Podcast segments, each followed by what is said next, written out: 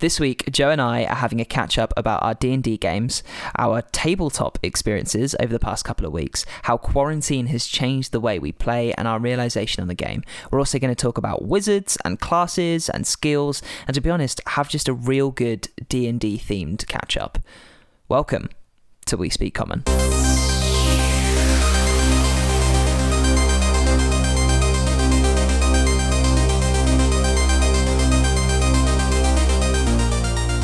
Okay.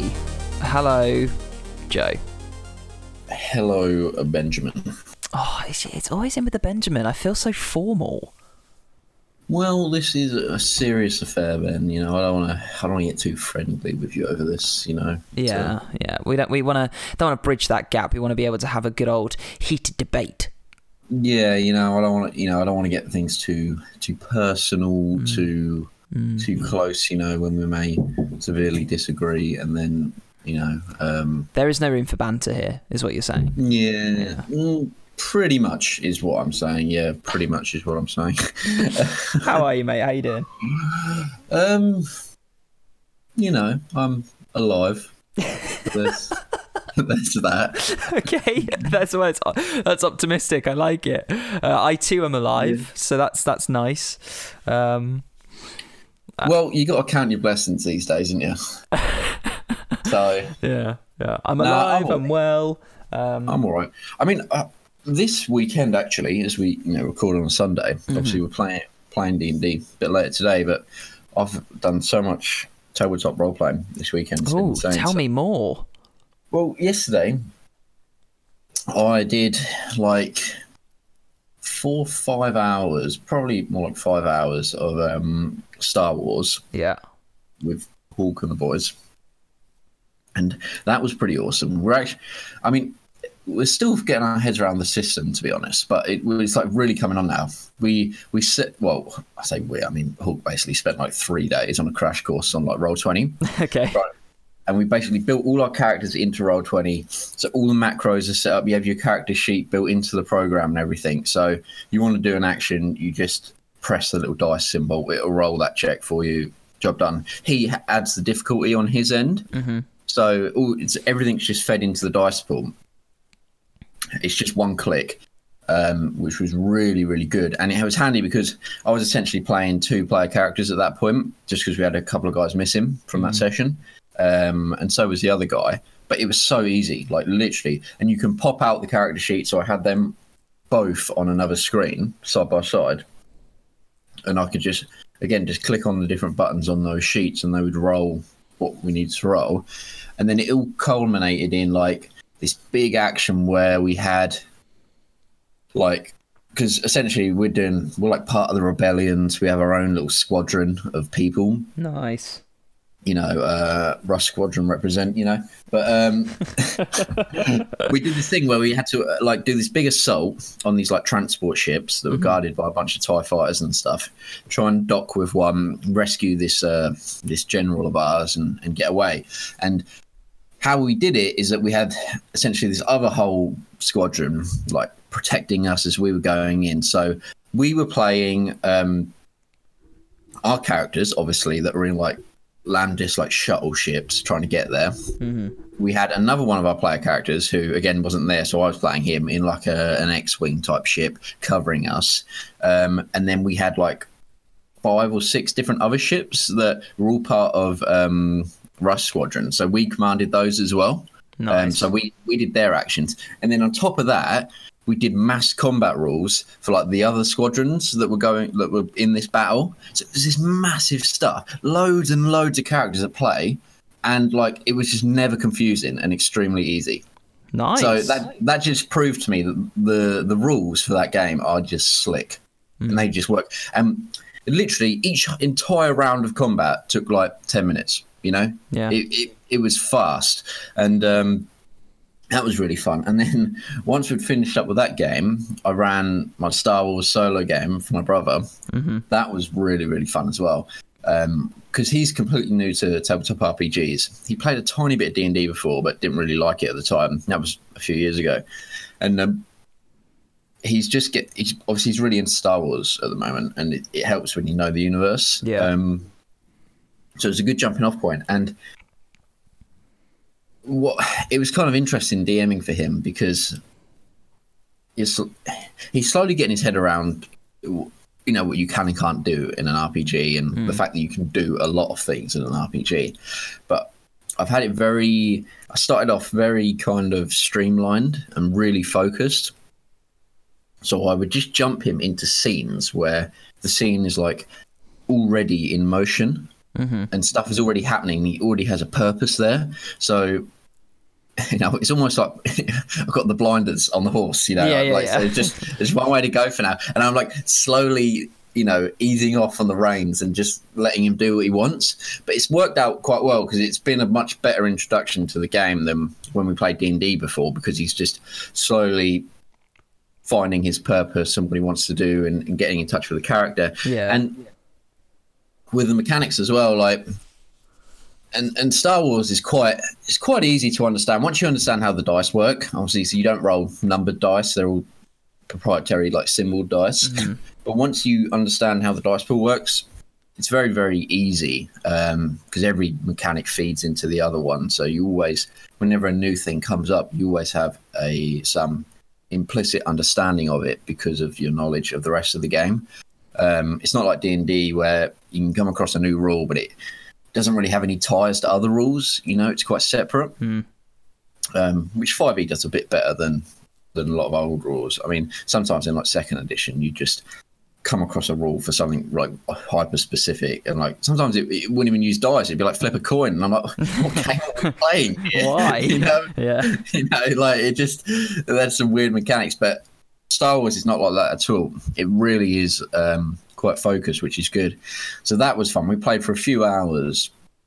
I He's think a, as well though you are a you're a much better GM than you were, you know, even two or three years ago playing D and D. So your your knowledge of just how to run, oh, regardless of it, no no, but but it's it, you know it. it's for me as well. If you look at how I was running a game two years ago, you know it, it would be completely different. So I think your just general knowledge of how to build a story out for a new player as well will have helped his his ability to to get into it. And I think if you tried to run D and D for him now, you'd be better at getting him into it as well. Yeah, and what's fun as well is um, I just I don't, for some reason find the mechanics of Star Wars game they allow themselves to be played in a uh, like a solo game because mm. um, it's just me and him. Um, much much easier like uh and because it is just me and him it makes it difficult because i have to do a lot of the the legwork you know to yeah get the narrative going. Um, it's like what we were talking about the other day. I specifically was doing lots of silly voices and things just yeah. to like break the ice a bit and make it a bit more natural. And he he he quite got into that. Um, and he's basically playing this Jedi Padawan character, and it's cool. I mean, I think is what's helped as well is every time he's tried to do something, he's like some reason, like he's just smashing it, and the dice have just really gone his way. Yeah, you know? makes makes him enjoy it more. Which it has, like literally, he's crit more times in this game than I've ever in Star Wars. you know, and I've played 10, to 15 sessions of the game, so it it was literally ridiculous. He crit like three times in that last session. It's just insane, just insane. I've had a very so, um a very similar week, uh, week actually. So on Thursday, I played uh, the first session in our Descent game for about maybe three weeks, um, which was a lot of fun. It's a session that D- uh, James DM's been dying to run for us because we were the, we left the last session finally getting on some infernal hell machines and getting out on on these mechanical machines which are like there's there's t- uh, devil rides they're like motorbikes and then there's um, this one called a scavenger which is like this big hulking like bus thing with this with harpoon guns on it, and uh, they're really cool. They've eh, eh, they've got um, their own stat blocks, their own ACs and speeds and abilities and things. So like, um, I'm on this motorbike riding through the through the literal hellscape like dust all around you red fire and you can just you can roll a dice check and see and, and pull a wheelie or do a burnout it's so cool so we were um we were doing this really fun encounter where we had to we were trying to f- help them fix one of their other machines because they could get us in good with a character called Mad Maggie who had something we needed. So they were going to put a good word in oh. for us if we helped them. So we had to go and find these demon like dog things called Hesveru, um, and they have these spikes, and you have to harvest them off of them. while they're alive, obviously, and uh, and then they go in the machine and make it work. And we were out. I was on one of these these motorbikes. Um, Euruvian, our Tabaxi character, was on one of the bikes, and then uh, Jarell, who uh, hates my character, we have a lot of conflict, was was on this scavenger with his harpoon gun, and like we, you know we're describing riding through them and cutting them off and herding them, um, and when the the machines get hit with an attack, if they take a certain amount of damage, they have a, a mishap threshold, so then they they malfunction. Okay. Um, so my motorbike took a couple of hits and started like spewing out smoke. So it basically blinded me. I couldn't see where I was going. And I was like, okay, but James, did oh, I, you know, did I see the, uh, did I see the ravine coming up in the distance? He's like, yeah, yeah, you saw it. You know it's there, but you can't see it now. And I'm like, right. Basically, what I want to do is take this motorbike up a, a crag, jump it, and as it's in the air, I'm going to leap off of the bike, knowing that it's you know pretty much done, and try and land on the on the the other vehicle that's got everyone on it. So he's like, yeah, absolutely, go for it. You know, you, you can easily get up the ravine. You don't need to skill check that, but I need you to make a an acrobatics check to see if you can make the jump. I was well aware that this was going to be a difficult check. And being a Hexblade Warlock with only two spell slots, I was like, now is the time to use one. And I kind of wanted to fail the save, which I did drastically. So James is there, you know, ready, like glee in his eyes, like, okay, well, you begin to fall short and you're going to tumble and hit the ground. I'm like, oh, James, hang on. I'm going to use my spell slot to sprout devil wings and start flying. it was, oh, it was so, so cool. Um, and we were doing this whole thing set to like pure heavy metal, like Metallica and uh, a Primo Victoria kind of soundtrack.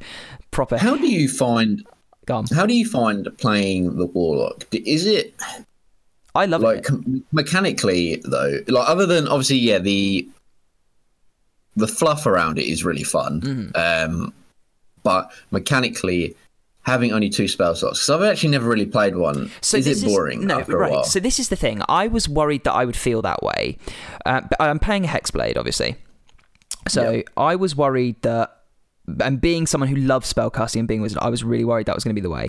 But I built my character into the story specifically, so he is connected with the Hidden Lord. So he he worships devils. Um, so he works with them, which is great for an adventure set in hell where everyone else hates them. Um, so whenever I do cast a spell, I always fluff it up with like Latin and uh, and uh, and I build it in. You know, I describe how it looks having only two, yeah, it's it makes me think more carefully about what spells I pick and when I use them. But then I never feel like I can't do anything because I've always got Eldritch Blast, which is great, and I'm seventh level now, so I can fire two of those. And I've always got my Thirsting Blade and what other the other invocation that means that I can attack twice. So I can always do a decent amount of damage if I just attack with my sword. Mm. And if I'm not attacking with my sword, I've picked my spells so carefully that they are big uh, things that, that are concentration that last a while or that do massive attacks. So I've got hypnotic pattern because mm. you know that's that's an, a good one to have. Obviously, like if you want, do you get do you get much in the way of short rests in your game? I find it's tricky to convince the others to short rest yeah. Um, and especially, you, hell is a very, very, um, uh, what's the word? Hazardous environment. So there's always something. And I would have thought if you'd have just told me like, oh, it's going to be difficult to short rest, I would have thought, oh, maybe I don't want to be a warlock then. But actually, it's it's given more weight to my meaning and my choice. So like when I cast a spell, I know that okay, I might not get this back in a while, so it's got to be worth it. Um, Mm. Sometimes I feel like they go quickly. So I've got um, branding smite, and I've got the invocation that lets me like basically do a smite as well, but it uses a spell slot. So if I really want to hit hard, I can drop both of my spell slots then and there, and basically one shot anyone. But it's then like, is it worth me using both of my spell slots to do that? Uh, yeah, you know, and like I've got like uh, one of the spells that I forget what they're called, but it's like drops an aura out from me, and that hangs around for like ten minutes. So like I've got things; it, they all feeds into itself. I've, I've actually it's probably the most optimized character I've built, to be fair. Um, but it, it, I never find that I'm I'm bored. I never find that I'm lost. And I've got the Hidden Lord who gives me some extra abilities as my patron because he's he's currently trapped in a shield, and my whole thing is to try and free him. So he can Yeah. he allows me to cast Fireball. Like that's mental for me to have. Um, so I don't I don't get bored. Um, and if I ever do feel a little bit bored, it all comes out from characterization that always fixes it in roleplay. But this, uh, Yeah, that's fair. I mean, for, for me, like, I found, especially playing in Waterdeep, um, I think that playing a rogue in, for me, in any other setting would be really boring.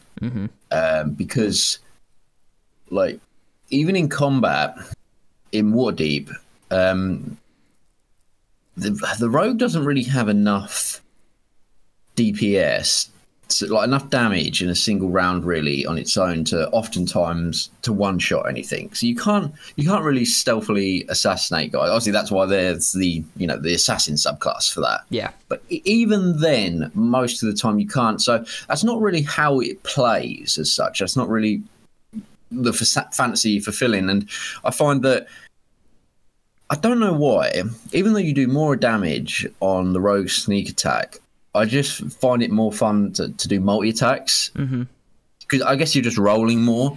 Um, yeah. I, I think it comes down to whether you want to roll roll more times or roll more dice um, in one go. I suppose, but I mean, I do like that because I like playing the paladin when you do that and you smite. But Yeah. I find in Waterdeep, I would be bored of the combat if I didn't, if I hadn't have sort of hacked the class a little bit and come up with these other gadgets and creative ways to use the fast hands like bonus action feature of the thief. I don't Like, think that's, the sole- you hacking the class. I just think that's you building out your character the way you want. Yeah, yeah, but I'm I'm like trying to optimize my build with Yeah, a lot of Items, like really like you know I, I basically have an a, a bit of an at will stun on my bonus action you know it's not reliable as such but Hmm. i do have it you know um but and if i didn't have those bits i'd find it boring i mean the counterpoint is is when it's really fun and i wouldn't want to play anything other anything else in dragon heist because there's so much opportunity to sneak around and Mm-hmm. and do espionage and break into places and stuff, which is obviously where my my character thrives at. That's sort of like specifically why I didn't really build him for combat anyway. He, he's more of a um, an infiltrator, yeah. but I just I'm just surprised because I, I I always thought this might be the case, but yeah, I won't I wouldn't necessarily want to play the rogue if it was in a more like traditional uh, running around D and D setting, you know, doing So um, in Descent, normal adventuring things. we've got a rogue, but he's a swashbuckler, so he's a different subclass. And he's he's enjoying it. He's having a lot of fun, but he's built his he's built his story first and his class second. So he's he wants he he's a rogue that wants to become a wizard, which is quite interesting. Um, but he's he's having a lot of fun, and um, I've never I've never played rogue. I realized, and it's something I would like to try to do. But he's playing a subclass I've never even looked at, and he does all these fun little twists and things on the class that I've never seen before. So I think there are there are spaces for the rogue in more traditional adventurings, but you you need to like look at the classes closely. Yeah, I mean, like you've got obviously Swash, Swashbuckler quite changes the class quite a bit. It makes it a bit more of a fighter, um, which is, I suppose, it's just a little bit different. I mean, I, I think that I think for me, just for playing the class, the damage drops off too much for it to be like too too impactful. Like it's not too bad at right now at like level 5 mm-hmm. but I could see it getting a lot worse because you're essentially getting an extra d6 of damage every two levels, Yeah, which is pretty slow. You know, that's pretty slow compared to, you know, every two levels, a wizard's getting another like higher level spell slot. Um, like so, it's. And I, I know you can't directly compare martial characters and spellcasters because they obviously perform different roles, and the rogue is there to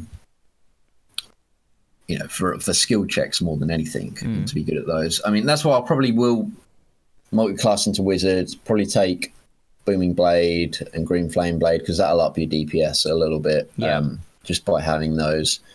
Um, but yeah, no, I just found it interesting how how that class works. It's, I suppose it's weird though how you feel about it because you could say the exact same thing about like paladin. You'd be like, okay, all you do is just hit things and smite yeah, For some reason, that just never gets old. I think every class has that kind of facility to it. They all have that bit of like, oh, you're just doing the same thing. Because even with wizards, I after a while, because uh, finding new spells, depending on your DM and your adventure, can be difficult. And even then, if you're finding new spells all the time, it's expensive to copy those into your spell book. So I find that I often am using the same spells all the time. So I get to a point after a while, especially when we've been playing the same level for a long time, that I go, oh, I'm just using Firebolt or Fireball or Sleep or Hypnotic Pattern over and over again. I want to use something different, but I don't have the money to copy the spells in or I haven't found any spells. So every every class I think has that aspect. Um, but I I think that only comes through in combat really because when you're in roleplay you have the freedom to say well I want to try this and and you know oh, yeah, it yeah. can or can't work. So I think and to be fair I find for my D&D experience that I spend more time in the free roleplay than in the combat because that's the stuff that, that I like more. But then I was running um, I ran the second session of my other Waterdeep game for the, the group of brand new players, and they uh, they just gone through the sewers and encountered a, a Gauth um, on their way to the Xanathar outpost, and um, we I said okay, well let's roll initiative, and one of the brand new players went, oh this is my favourite bit, and I was like, oh is it really? That's that's quite interesting that this is your favorite bit outside of everything else. But they're they're less of role players than than our other group, so.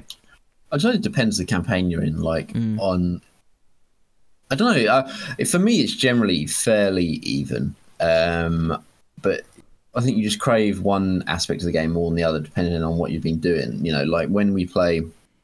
It's weird. When we play Estroff, we and I'm playing my paladin, we'll we'll go like ages without combat, but then we'll do like combat for like six hours. yeah.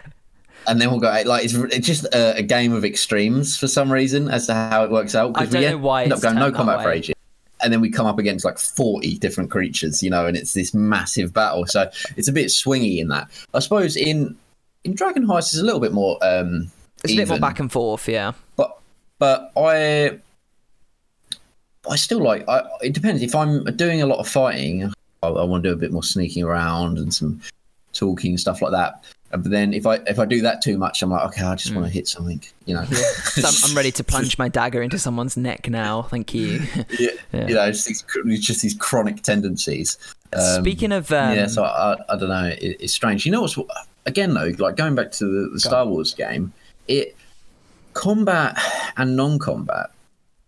For some reason, it feels more blended than D and D, and it's not necessarily a better or worse thing, but it just they don't feel as distinct mm-hmm. as in D and D. You mm-hmm. know, um, I don't really know why why that is, but I think it's because in the Star Wars game you get presented with checks, and for some reason, for me, the skill checks and the combat checks just feel really similar. Mm-hmm. Um, I think it's because a lot of times they have very similar like roles and modifiers on them because of how the stats and things work. Yeah. So they just blend one to the other. Whereas D and D obviously it's very distinct. Like, okay, we are now rolling initiative. This is. Yeah, I mean, you it literally is you call for initiative and then everything changes into a different format. Um, and I, I I agree. I don't think there's a better or worse way. I think it's just different. Um, I quite like the the distinct difference between free play in combat because it, it gets my brain into a different mode of thinking. Um, mm. So I, I, I quite like that, but I, I, think it's just a preference thing. I was running this game for this new group uh, yesterday, uh, no, Friday, Friday night, and um, we had. I've realised there's there's four players. One of them is not a new player, but doesn't have as much experience as the other group, and the others are all pretty much brand new. Um, and I've realised that two of them are the role players and two of them are very quiet, but when they speak, it's worth the wait. Had this um, Dragonborn. They were in a small corridor with an arrow slit at the end, and they couldn't. The door at the end was locked, and so this Dragonborn blocked the arrow slit with his shield. And I was like, okay, but he was told to do that. So I was like, well, what is he going to do on his turn? Like this brand new player is in this position. He's been told to do something. what what's going to happen?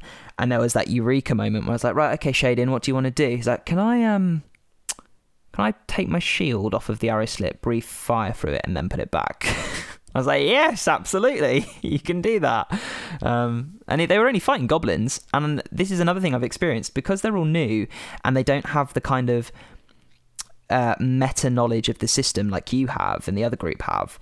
They don't worry about using their resources. So he was using his fire breath on one goblin. He killed the goblin. It was a really cool moment. But because he doesn't have the meta knowledge of like what might come up in the rest of the adventuring day, he didn't go, "Oh, I should probably save my fire breath because we might fight a yeah, but Ben, our group's got to be more optimized, mate. Because if I'd said that to you, you would have been like, "Yeah, okay, you remove your shield. Okay, now the fifteen goblins are all going to take their ready action, shoot you in the face." Uh, there was only one goblin on the other side, so but it's it's just interesting and like the the the druid had one level two spell slot and was like, I'm going to use it to cast Cure Wounds on me because I've got five hit points, and I was like, yeah, cool, because they they were against the clock. Whereas I think another group with knowledge of the system might be like, oh, we could probably get away with having a short rest, and then we could do this, and then and then we could save that spell slot and do this, and they would try and like worm their way around it. Whereas these guys are just like, yeah, I'll just use my spell slot. I've got it. I might as well. So yeah, I I wish I kind of wish I had that a sort of it makes it more realistic. ignorance, I think ignorance of the game again. Yeah. I mean, yeah, it's difficult because um, because I think that's that's what I feel with Star Wars at the moment because I don't understand the system fully. right? yeah, yeah, So I'm being very kind of it keeps you on your toes, doesn't it? and and it's much more narrative based. So the rules are a bit more loose, and there is no multi attacking. You only ever attack once per round. You know, you don't. There's just one. You have. Uh, like a maneuver and an action. That's what you do, and that's you know, and it's pretty laid out what you can do. But the action can be very, very narratively heavy um, and have a lot of impact.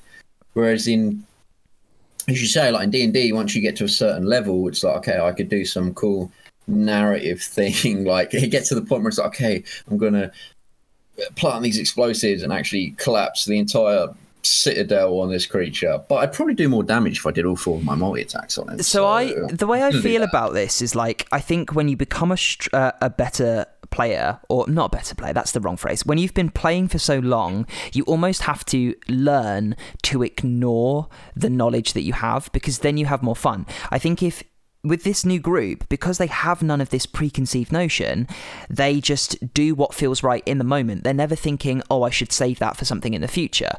So they're always flying by the seat of their pants and so every situation they get into can be life or death because they might have already used all of their level 2 spell slots for example. Um, and like because of that i find they i get the more encounters where they have actually used some of their resources whereas with players who know the game they save all of their best resources for what they think will be the boss encounter at some point down the line which this this party they don't do because they don't have that knowledge. So i feel like you almost have to as a player with experience of the game forget that voice in the back of your head that goes no don't cast fireball now on this group of five well positioned goblins that would die instantly and would be really cool. Save it for that one boss with loads of hit points later on. Because if you forget that you go actually yeah fireball does make more sense in this situation because there's a group of five put together in a small space whereas later on using a fireball on one enemy like mm, yeah more damage but do, do you see what i mean? Yeah, I mean, I mean, I, I don't know why I would fireball the boss if he's on his own bit. That'd be, that'd be silly. I mean, Okay, fine. just- Bad why would I not- example. you know, I would, I would do some sort of disabling, you know, crowd control effect on, on him that would be devastating. Setting up my party to, you know, either crit him or, or sleep him or do whatever need be. Ben, I mean, come on. Um, this is the problem but the, but I don't know. It's just it's. I think it's different ways of thinking, and I think we as experienced players should almost forget that meta knowledge. And it is difficult, but you can train yourself to do it. Forget that that thing of oh, I could do something really cool, or I could just hit it four times, and actually go no. In this moment, this really cool thing would be cool. It doesn't matter if it does less damage. It'll be fun. And that's the the knowledge we should go in with. I think that's why I think like the best design classes are ones where you don't really have to do that. You can do your most optimal thing, and it's also the most narratively pertinent thing you could do. You know, when those two things line up, and I think certain classes uh, do that quite well. Um, I mean, I actually think that the fighter does that quite well because when you play the fighter, you're designating yourself as the best one with the sword, you know, or, mm-hmm. or whatever. So when you do your attacks, which is generally the most effective thing you can do, it feels the most natural thing to do. Same with um, with Paladin and Smiting. I mean, I, I enjoy the meta game in Paladin of trying to judge your resources. Um, as a paladin and figuring out when is the best time to drop those those big smites because they are you get so few of them and they're so like effective mm-hmm. in their their delivery. That's a I, I think that's a good mechanic. So because that is generally the most effective thing you can do. It's not just a win button. You have to think about it, and it generally has the most narrative impact as well. And it's what you're sort of uh, designed to do. Whereas, yeah. like, I feel I feel like I don't know with the like I say with the rogue, it, it, it sneaking sneak attacking doesn't feel as satisfying. I think it's because when if you play a rogue from level one, um, on those low levels, it really is effective. It's and you really generally can, you generally can one shot anything you come across. Um, you can be that deadly assassin. You can sneak around. You can do this and that, and you your damage output is greater than the other classes um, if you get that sneak attack off. Um, bar maybe like the monk at level one. Um, it's so hilarious how the rogue and the monk at like low levels is just beastly, and then they just like fall off a cliff. you know what I mean? It just it's like druid, druid of the moon, uh, second of the moon, oh, level yeah. three or something. Is it level oh, three or level four? God, no, level two, level two Druid of the Moon. When when everyone else oh. is is about to get their their level three spike and they're like already up there. Yeah, the, the moon druids are ridiculous at low levels. Mm. Literally ridiculous. You go you go from having like I don't know, fifteen HP to like forty. Yeah, you know, and and you have these massive attacks. It's just yeah, moon druids are really fun, but again, they they just drop off horribly at like level five six. I think it's know. it's less of like it's less that they suddenly lose their their power. It's just that they then they all begin to level out a bit and then they spike again, and then they level out again. But they all yeah. do it at different points. So it feels like, oh, I've I've got this massive spike now, but I'm not going to get anything for a while while everyone else gets their spikes. It does kind of it, it, it levels out because you know, as a player playing one class, I might sit here and be like, God, you're so much stronger than me right now. But then two levels down the line, it will be reversed, and that player will be looking at me going, God, you're so much stronger than me right now. Unless you're the ranger. In, yeah, in this case, it's just awful just a little downhill trip after level five, really. Yeah, yeah. Just take your wheels, just take your feet off the pedals, and just coast. So this is why I think Wizard is so much fun because mm. from it's a bit of a struggle to get to level five as a wizard. To be fair, yeah. But once you get there, it's pretty much smooth sailing from then on. I think I just from I've not really played much wizard, but just from seeing the wizards in my games, they're always extremely effective after that point because boom, you got your hypnotic patterns, your fireballs and whatnot. It's all really effective. And then two levels down the line, you're getting level four spells. You know, you're getting watery sphere and banishment and things like that. Do you know what? I've been reading some of the Forgotten Realms novels because I always wanted to read some of the Drizzt books, so I picked them up. I've read the first two of the first trilogy, and I'm going to read the third one, and then I'll decide whether I want to go further in.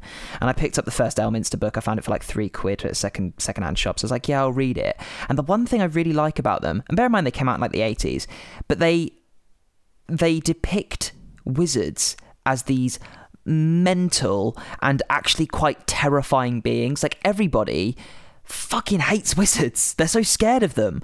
And when you think about it, that makes so much sense because they could literally just, you know, they're all a little bit unhinged because they've spent, God, like 50 years in a tower reading books.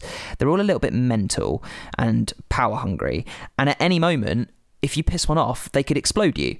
And so all of these people in these books are terrified of wizards. And I'm like, God, that makes so much sense, but that never never seems to come across in any of the games that I play.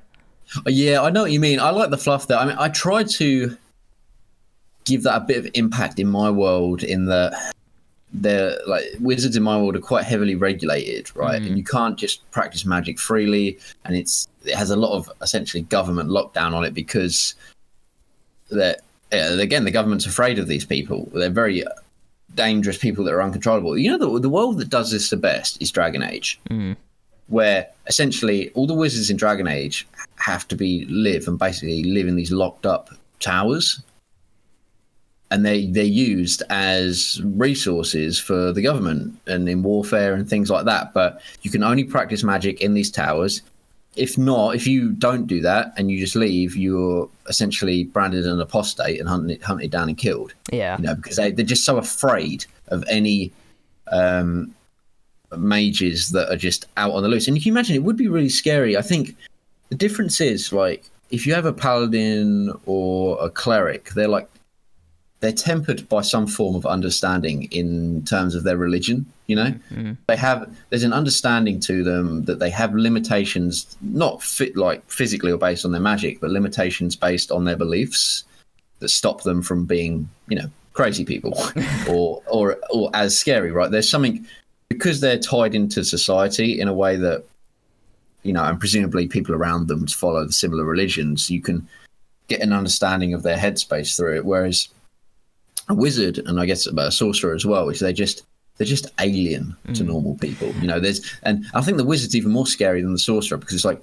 the wizard is like this bloke has actually gone out and seeked all this knowledge Yeah, he sought it out, whereas the and sorcerer's has just kind of amassed born with it. And yeah. like, if you, the sorcerer's born with it, you just think, okay, that person, they're dangerous, they've got this crazy magic powers, but it is what it is. That's their It's lot in their life. curse. Where- where- whereas the wizard is like, you, how can you trust a wizard? Because it's someone who's just literally massively gone out of their way well, this is the thing. to seek this mad power. You got like, how can you trust someone like that? And you hear about all of these stories of wizards who have gone off the deep end and, and sought out how to become liches and, and they, they get to a point where they go, Oh, I, I've got all this power and I've I've spent the majority of my life studying and now I want to use it all, but I'm gonna die in the next twenty years, so I need to find some dark evil power to extend my life. Like you don't just do that. That's not just something that happens. You don't just suddenly make that decision. It's not like the next phase in life. You have to be unhinged.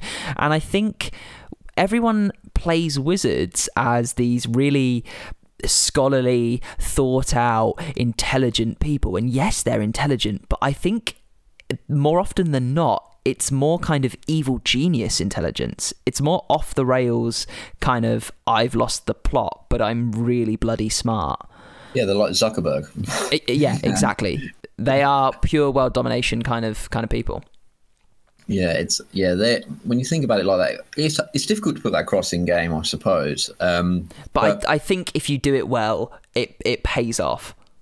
Yeah, but as you said, there should be a serious fear around it because even if okay, you come across this really great, powerful fighter that could just just kill you in one shot very easily, no problem. He's still less scary because He's still just a under- man. Mm. You you understand what a sword is, you know, but you just you can't understand the depths of um, a wizard's capabilities, you know. And I think And I when think- you look at like Faerun, you look at Waterdeep as well.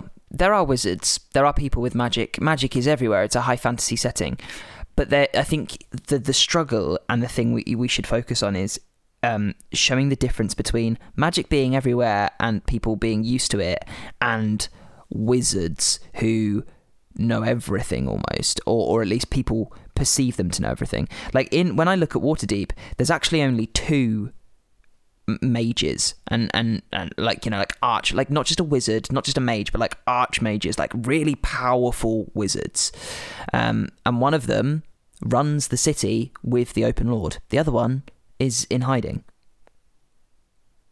So I, th- I think this is like it's kind of similar to me because I was thinking about this the other day, how to differentiate devils and demons and mm. those kind of characters, and I think what makes demons sort of demonstrably more terrifying than devils is just they have no like a devil can be reasoned with yeah and you understand its motivations. Its motivations, it wants to become more powerful, it wants to take things from people, whatever it wants to do. But a demon just like just wants to kill everything. You know, it has chaos, no yeah. There's no there's no rhyme or reason for its uh its depravity. It just does, you know, and that's horrifying on a kind of HP Lovecraft level of Mm. of, of terror. Uh, and I think that wizards are the same because you just look at them and you like you have all the power like why? what? And yeah, you can make them more understandable, and but I think wizards are almost more interesting when you don't describe their motivations or intent. Mm-hmm. You always have an air, especially with NPC wizards, they have an air of um, Complete mystery. complete strangeness about them, and I think that I don't know. I I try, I I was kind of happy how I portrayed it a little bit. Like at the start of my campaign, you guys uh, interacted with a high level wizard. Um, In his cave. uh, he, yeah, he kind of teleported one of your um, PCs to him and had a conversation and things, and you found one of his stuff. But I, I tried as best I can to not. I made him actually quite friendly and quite personable, Mm-hmm. um, and he seemed quite young and that and whatnot. But obviously, he's very powerful because he just transported one of your, your player characters like across many miles and dimensions. You know. um, so I wanted to have that degree of of strangeness. You know, I think someone who spends their whole life studying this stuff should be, at the very least, a little bit strange and a little bit unnerving to be around. Do you think I portray Orlo in that kind of way? Does he have that air of mystery to him? hmm hmm hmm This is why. This is why I believe he is the villain of the campaign, Ben. It's just. There's, no joke here, Ben. He is a monster on the inside. I'm sure of it. What makes you think that though? Like, t- tell me your thinkings. Oh, okay, Ben. Okay, let me go, let me go to Exhibit One. Okay, Ben. The first uh, the first inkling I get of what um, Orlo's about or what he wants, Ben, is he said he's trying to find a hand, and I'm like, okay, that makes sense. Uh, he's lost a hand. Uh, you know, he's a he's an amputee, but he's already got a magic hand, so that's a bit bit weird. Why would he want a hand, Benny? He's, ben, he's like, and I thought, okay, maybe he wants a way to repair himself. No, no, he, he physically wants to go find a hand, a specific hand. Ben, that's concerning from day one. I'm not going to lie to you. I'm not going to lie to you. Okay. Um, it's the nonchalant way he casts his spells. Uh, is my second exhibit. Um, let me just describe how he will careless, like you know, as if as if it affects him in no way, as if it pings on his humanity in no way. He will happily just vaporize. Give me an example. Destroy numerous lives. He just just flicks his little pipe, Ben, and a fireball comes out of it. Yeah, and it, and he murders ten people, and he just carries on smoking like nothing's happened.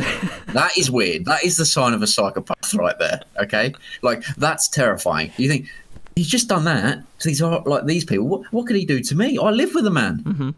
I sleep like two rooms away from him. You know, like that. That's concerning. Um, he keeps getting strange letters, Ben. Yeah. Um, which is, you know, letters that like talk to him or have strange things go on. He just left for a week, Ben, and came back with a strange lady, and just refuses to tell me what he was up to.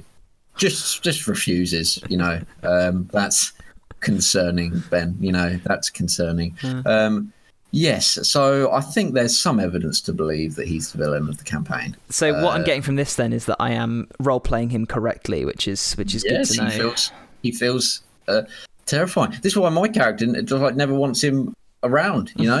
he, and he's trying to he's trying to. I mean, last session he tried to breach some humanity into him, you know. Um, but that was more for um, Cowrie's benefit than it was Orlo's. Just make him feel better about being around the bloke. Yeah. Um, What's quite interesting is that um, there's a there's a specific piece of hidden information that you could get if you wanted to, uh, but you have to get it a specific way that um, gives you a little bit more of a, an idea of which way he leans on the on the alignment scale, which is quite fun. it's funny because I think Cowrie spent his whole life around criminals, all these very nasty people, very dangerous people. Yeah. Uh, but they all have fairly clear motivations. Yeah. Even the ones that are mental still want things um, like that are understandable, like money, power, influence, etc. Um, what does Orlo want? Not really sure, to be honest. Um, you know, it sounds bad, whatever it is. I like this a lot. Okay. Um we were going to we were to talk about something today. Um we were going to talk about uh, we got a very nice email from a friend of the show, Gabe, who's emailed before. Um, he wanted to uh, wanted us to talk about factions because we've sp- spoken about them a lot and how we run them. But Joe, we've just spent forty five minutes just chatting about D and D, and I've really enjoyed it. So I think maybe we should um, we should do that next we'll, week. We'll do that one next time because that's what that's a meaty one we can um, yeah, into. we've both got a lot of experience in that. Um, I don't really know what we've spoken about today, but it's been fun. Yeah, yeah. Well, sometimes you just need these catch ups, don't you? You Yeah. know? What are we? What? No. What, what the hell are we going to call this episode? I don't know. Now we're going to go play D and D, man. I know it's going to be. Oh, it's going to be so good, man. I've played so much D and D over the last what four weeks of, of isolation, and I miss doing it in person. But I'm so glad of the frequency at which I've been getting to play. Yeah, yeah. It has its different um, pros and cons. I was kind of thinking about this the other day, in that I, in some ways, I get more immersed playing online than I do in person, Mm-hmm. which is like counterintuitive. But when obviously we have we, we listen on Discord to each other, and we have you know like cams so we can see each other, but We've got music. most of the time I'm not looking at the cams because I mean, I'm not generally getting much unless I, I'm finding it difficult someone to difficult to understand over the internet. You know, Yeah. It- I don't generally. I'm just listening to them, um, and because I'm just sitting in my room, there's no other distractions or anything, and I'm just got my headphones in. I'm like f- fully immersed in what's in this world. It makes it almost easier for me to imagine it because I think, okay, if I'm in person, I'm sitting next to one. I generally don't look at people when they're speaking anyway. I'm generally just staring off into the middle distance, mm-hmm. imagining what they're saying. You know, Yeah. and so it, it it kind of is similar, but with just less distractions. Now, I guess that kind of depends because how people role play. Like when our group, a lot of the time when we're in person, I mean, you know, sometimes I'll like stand up to demonstrate what, what my Oh character yeah, we stand up. We we or we, we grasp each other's shoulders, or we. Or, I mean, you and I have put he- foreheads together at one point. I know it, it was intense. It was amazing. But even like you know, every time Galahad swings his sword, I like physically swing a sword in real life. Yeah, you know, yeah, just yeah. To, just to demonstrate. Like to and uh, if when you begin to physically embody the character, that's where being in person really helps. But when it's a bit more low key, I almost find online is a bit more. Um, I don't know, just more immersive because there's no distractions. I'm just there in the world listening to what's going on. But No, I completely agree. I think there's two different there's two different um things there and I've said it before. I think when you get together as friends, you get together as friends first, you play D&D second, but when you jump online, you're kind of you're there to play D&D first because there's none of that preamble, none of that chatter and and it's it's it's just a different feel, but there is um something about the two different styles that obviously everyone can do both, but people have their preferences. So I know like Wes and Fee, they both like being in person more because it's then like it's like a group activity more then for them, which I completely get on board with. But I find as a DM, sometimes in person there's too much um too much of the jovial, like friendly banter. And and I want a bit more of that. Let's focus on the story side of things, what, like that we get though- online. But I but I switch back as well. Sometimes I want it the other way. So I think though the reason for that is because when we play in person, we generally only see each other most of the time once every like two weeks. yeah, You know, and everyone's busy. So yeah, well, that's playing D and D, but it's also like a just a hangout, get together day. yeah. You know, like it, it fulfills both purposes. Whereas when you're playing online, it pretty much is just to play D and D. Do you know what I think? That's the focus. I think what quarantine has taught me in D and D is that maybe we should instead of having because we built our Waterdeep game as the game that we play in person, and then the others like your game was always online, so the Waterdeep was always going to be in person, and the others kind of happened when we could do them. I feel like maybe post quarantine, when everyone's allowed back out again, we should alternate. We should do one session online, one session in person. Get the best of both worlds. Yeah, and you probably get more more playing time in as well. If we did Absolutely. that. Yeah. Yeah. Huh. Well, look, this has been fun. Um, we will jump on a proper, more fully formed, focused topic next week. We've got one in the bag ready to go. If you do have a topic you want to send our way, like Gabe has, um, we will we will get to it next next week, mate. I promise. Um, drop us an email. Uh, we speak common at hotmail.com. You can tweet us at we speak common on Twitter. Our website is we speak common.com. You can message us there, or if you see a post about us on Reddit, it's usually me. So drop me a message and get in touch with me there too. Indeed. Thank you very much. Thank you. Uh, we've got 15 minutes, so go get a drink, go get some snacks. Oh, I will meet you on Discord for uh, for some D and D in a bit, Joe. Oh my goodness. Oh, so much fun. See you later. thanks for listening today. If you like the podcast, do us a favour. Leave us a like or review on your platform of choice and share us with your friends. You can get in touch with us on Twitter at We Speak Common or through the email we speak common at hotmail.com. The music in the podcast is Street Dancing by Timecrawler82 and is licensed under an attribution license CC by NC. You can find it on the Free Music Archive.